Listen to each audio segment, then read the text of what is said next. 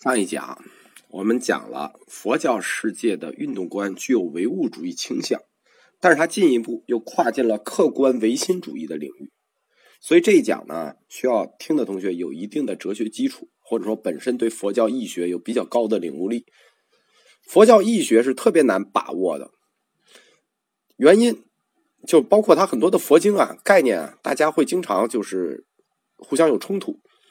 这个你讲的跟我讲的又不一样，你讲的跟他讲的也不一样。问题的关键就出在这里，就是佛教哲学它站在了唯物主义和唯心主义的分界线上。我们说的是佛教义学啊，我们还不能说这叫佛教哲学。为什么呢？因为在词汇的定义上它不满足哲学条件，它的词汇定义是不清楚的。可以说佛教义学尤其是在中国唐或南北朝期间，它就是在唯物的本体论和唯心的认识论两面上跳舞。就是大乘中观，就是鸠摩罗什最早发现了这个问题了，不能说鸠摩罗什，就是大乘中观他们就是发现了这个问题。惯常用的办法就是怎么把大家绕晕的办法呢，就是我在有的时候听在这个同学们的互相讨论问题时我也发现了，就是本体与认识论的错配，本体论与认识论的错配。一会儿呢，谈唯物主义本体用了唯心主义的认识，一会儿又是唯心主义的本体用唯物的认识，使用哪套逻辑，全看他要解释什么问题。为什么会出这种问题呢？第一，有翻译上的问题；第二，有佛教词语的多义性，就是佛教的词语具有多义性，包括佛教本体论上有多重认识论的问题，就是说这几层都是有关的，产生这种问题几层都是有关的。佛教逻辑里头，比如说我们看那个叫舍尔巴茨基的那个佛教逻辑，就宋教授的那个书，就发现了这个佛教逻辑它最怕的是什么呀？就是你把词语进行清晰定义和解释，就跟字典似的，这个字就是完全就是个基本意思给我定义出来，每个字都给我定义出来。如果你把所有的词语全部定义清楚，有的逻辑漏洞自己就出来了。所以为了掩饰这个缺陷呢，佛教义学最常干的两件事儿，一个就是赋予一个词很多个意思，这最简单的法这个意思，词意思就多了去了。还有呢，就是赋予很多词一个意思，这是第二种啊，就是佛教义学就是两个套路，一个词多义，还有就是多个词一个意思。比如说真如，什么如来藏，这个就好多词指向一个意思。如果意思还不够用呢，或者这一个词的意思还覆盖的不全呢，你自己就去悟去吧。关于什么时候使什么样的意思，那全看面对的问题。这就我们说三论宗为什么那么爱争辩，就是包括这个大乘中观出来的这帮，就是这个问题背后的理论原因，就是义学认识论上的本体与认识的错配。中观思路基本上可以说都是在这个基础上展开的。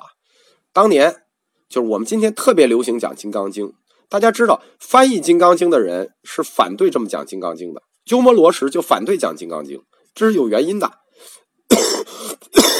不是说它不对，简单的说，普通人的资质不适合，这个必须搞清楚分界线才能去讲这个《金刚经》。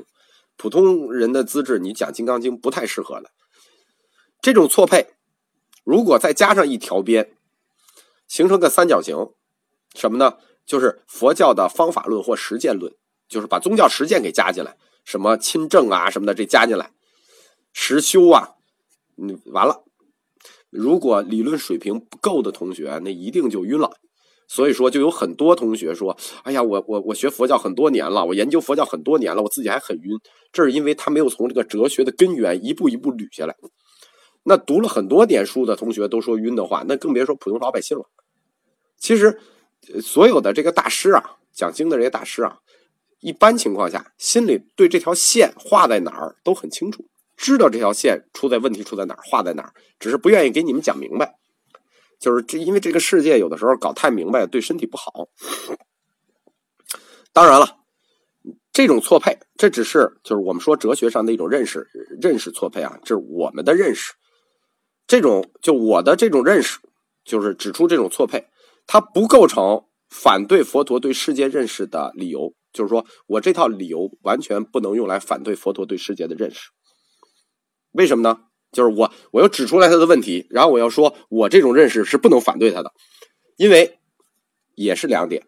第一点，我们现在用的方法是西哲理的方法，就是用西哲的方法去拆解东哲。这种以西贯中的拆解方法是否是对的，本身就有待商榷。因为大家也听了这个，我用的全是唯物啊、唯心啊，就是这种西哲的词，用西哲的方法和西哲的概念去拆解东哲，是否可行？这第一有待商榷啊。第二，如果辩证法是绝对的，就辩证法如果是正确的话，因为我们要学西哲，我们就得认可辩证法嘛。那么唯物和唯心是不是也应该矛盾对立的统一啊？对吧？他们是不是也应该统一啊？或者在某种层次上进行统一啊？可能佛陀的理论就是那更高的一个层次，就是终极真理的统一，唯物与唯心的统一，那也未可知啊。所以就说前面这些，我们说这个我提出来的这些概念的模糊啊，不能构成佛陀对世界认识的反驳。这就是我们对佛教本体运动论的一点认识。你看，听完我的课就发现了吧，我大乘中观这个就学得好，两头都对，两头都有理。这样呢，我再说一下，因为这个最近有很多问题正好涉及到这儿了，就是我对佛教义理的一个看法，因为这谈的都是佛教的义理。这个在佛教义理讨论的时候啊，经常有同学会问我说，这个观点，这个老师的这个观点你怎么看？那个老师的那个观点你怎么看？这个老师讲的经你觉得对不对？我觉得这种问题不要问，尤其是问到一些学界非常有争议的法师，对吧？讲到十二因缘的，讲有争议的一些法师，包括有争议的观点，我的回答是一概都对，都很好。我们前章就讲过啊，汉传佛教留给我们研究佛教的原则是，想要佛法兴，只有僧赞僧。所以任何观点任何讨论，我的回答都是只有好没有不好。为什么？对错都是个人的事情，不要花精力去争辩什么对什么不对，不要犯那种就是学般若的人特别容易犯的那种问题，就是你对我不对，我这个的你对的他，我你不对我对，就这没有意义。我第一讲在佛教哲学里就讲过，佛陀的目标，佛陀的言教是让我们每个人去找自己的路，而不是强迫别人认同什么路。那我们这个题外话就彻底说完了，我们绕回来，这个课经常就绕出去了，谈佛教世界的变化规律。佛教世界变化规律是坏空成住嘛？我们开章讲过，这个坏空成住这四大节，它是有两种说法的。坏空成住是一种，还有一种是成住坏空，这两种说法一致，只是起点不一样。但是为什么会有这种起点不一样的顺序存在呢？下一讲我们就讲一讲有为法的普适性和变代性。有为法的普适性和变代性就是要从这另一个顺序讲起。